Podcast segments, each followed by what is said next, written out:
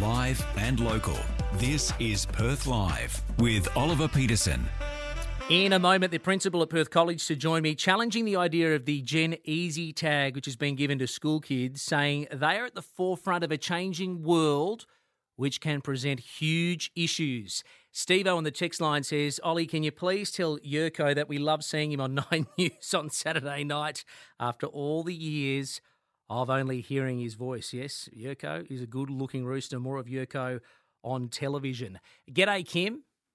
Oh, hi, Ollie. How you going? Kim, you want to talk about the uh, confusion that is reigning at the moment around the changes to our superannuation from the government? Um, yeah, so I just so I obviously had the caller earlier that said her husband was str- they were struggling to pay the mortgage with her husband on two hundred fifty thousand, and then you had a subsequent caller saying that essentially that was WA privilege. Um, I guess I just wanted to ring. So my wife and I are a doctor and a lawyer, and we are, we are privileged enough to earn quite a lot of money, and we're looking at being one of those people with three million in their super. But I guess it's not privilege because we, you know, spend decades at uni and continually study like to get to that position. It's not something that's just given to us.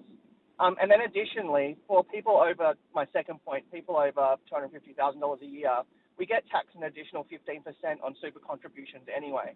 Because um, if our, our income and super contributions equal over two hundred fifty thousand dollars a year, um, we get what's called Division 293 tax, which is another 15%. So um, we're already being taxed more as it is. So you're watching this very closely. Uh, Kim, what's your message to the, the federal government with the confusion about what's happening with our super? Um, I guess it's just it's very difficult because we're in military super as well, both of us, and that changes all the time retrospectively. So um, kind of please just leave it alone. So you know we follow the rules like everyone else is saying. Um, so please let us follow the rules, and because I guess we work hard let us get the advantage at retirement as opposed to continually changing it. And it never changes for the better. It's always for the worse for the consumer. Thanks for your call, Kim. It'll be interesting to see what the government does. They're playing their cards very close to their chest, saying there'll be no major changes. They were the words of Jim Chalmers. The Prime Minister today saying no big changes, but we don't know exactly. We don't know exactly what this threshold or the clarity would be around what your superannuation account might look like. Uh, there's some talk of it being $3 million. That's where it might change, but it could be 2 million. It could be 5 million for all we know. We don't know. They're just saying excessive super balances. So, what is excessive? It needs to be defined by the federal government uh, because it's your money. You've been saving for your retirement. There have been tax concessions. You've been playing by the rules. If the government wants to change the rules, I think they just need to come out with it and tell us. Uh, Mark says the pollies make me sick, Ollie. Every single time a different party gets in, let's rein in money and wastage on overseas funding, looking at that submarine deal, for example, crying out loud. And Grog says anything that limits the burden of local government frustration in planning would be welcomed. As to $80 million being injected into the city high rise, no way, Jose, says Grog. So I'm going to catch up with the Planning Minister, Rita Saffioti, after five o'clock this afternoon because they have announced a whole heap of planning changes, which will basically mean the state government will remove most of your local council's veto rights and their powers to stop high rise developments. They're also going to put 120 day limits on the approval of significant developments and projects of state significance. We don't know what that is. I'll ask Rita Saffioti what would be a project of significant uh, state significance. And there's going to be a $80 million allocated towards helping property developers to pay for the drainage, the sewage, and the telecommunication electronics requirements for the construction of new apartment complexes. What do you make of all of that? At 133 882, Rita Saffioti to join me after 5 o'clock.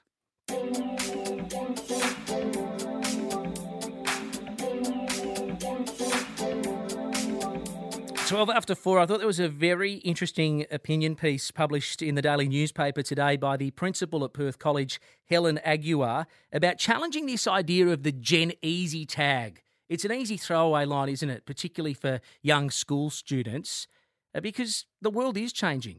They're part of that change.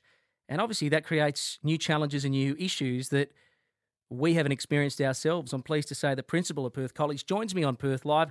Helen Aguiar, good afternoon. Hi, Ollie. How are you? I'm all right. How are you going, Principal? Oh, I'm really well. It's been a long day. How's the reaction been to your idea about uh, challenging the Gen Easy tag? It's been really good. I've actually been speaking with the students about it over the last few weeks. So you can almost feel a sigh of relief from the students, you know, where they look at you and they go, oh, thank God somebody's understanding where we're coming from here. Well, it's an easy attack, isn't it, Helen? It's easy for us as you know adults or people who might not be in their generation to turn around and say, "Oh, they don't know what it was, don't know what it was like. They were never in our shoes." It's easier for kids these days, or they're always on their devices. They're always using their electronics. But I mean, that's they're the, they're the tools, they're the equipment that they have at their disposal. Yes, look, I don't know. That's what I mean. I'm not, I'm questioning whether it's easy or whether it's just different. You know, um, if we were in their shoes, would we be finding it easy right now? I don't know about that. What are some of the big challenges this generation's facing? Well, change. It's happening so quickly, um, and technology is just one example. Um, but the world is changing very quickly. There's a lot of issues in the world. Um, I mentioned, you know, climate change, social justice. They're bombarded every day um, with information about conflict in the world, inflation, cost of living. I don't know about you, but life seemed a lot simpler when I was little. it's also as easy, wasn't it, for being able to shield the children from some of those bigger issues that uh, might be bubbling around in the world that you know you really don't want to tell the children about just yet because you want to protect them for as long as possible. Principal.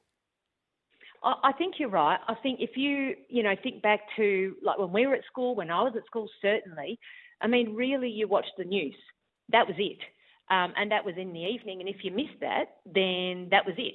Um, and so you were shielded to a certain extent from all the negativity and all of those things that are happening in the world. Whereas with our students today, you know, they've got a mobile phone yeah. in their hand. It's 24 7. Um, and so it takes some different skills to manage all of that. And these are the skills that we're trying to teach our, our students and empower them with so they'll be okay. Yeah. It's not doom and gloom, it's it's hope. and so it should be. Resilience is always a word as well that comes up that, you know, younger people, they're not resilient, they don't have that. Is that a big focus of yours? I think so, and I think the only way to build resilience is to let students experience imperfection you know, let them make mistakes, let them go through tough times. Um, and even today, I had a group of families here who were looking at the school and I was chatting with them and I said, it's not perfect and I don't want it to be hmm. because actually our students need to experience imperfection and be okay with that because that's how they'll grow. What's a positive quality that this generation holds? I think it's the passion for diversity, for inclusion, and for social justice. I think they are so much more in tune with the need for these things in the world than I ever was as a child. Isn't that interesting? So you feel as though they're understanding and growing up a, a little faster than perhaps we all did? I think so, but so is their understanding, right? Yeah. Mm. It is fascinating. Do you find half the battle as well is explaining to parents what students are already on top of, what they're not exceeding at at the moment or they don't know? Absolutely. Look, it's um, it's the fear factor, right? Because it's so different to what it was like um, when we were at school, and I'm a parent too, so I feel both sides. yeah. um, but I think if we have programs in schools that help to educate parents and empower the students, so we've got a few here. We've got Inside Out, which is amazing. And if parents come on that journey, and if we just explain and, and take the fear factor out, it's okay. It's actually okay.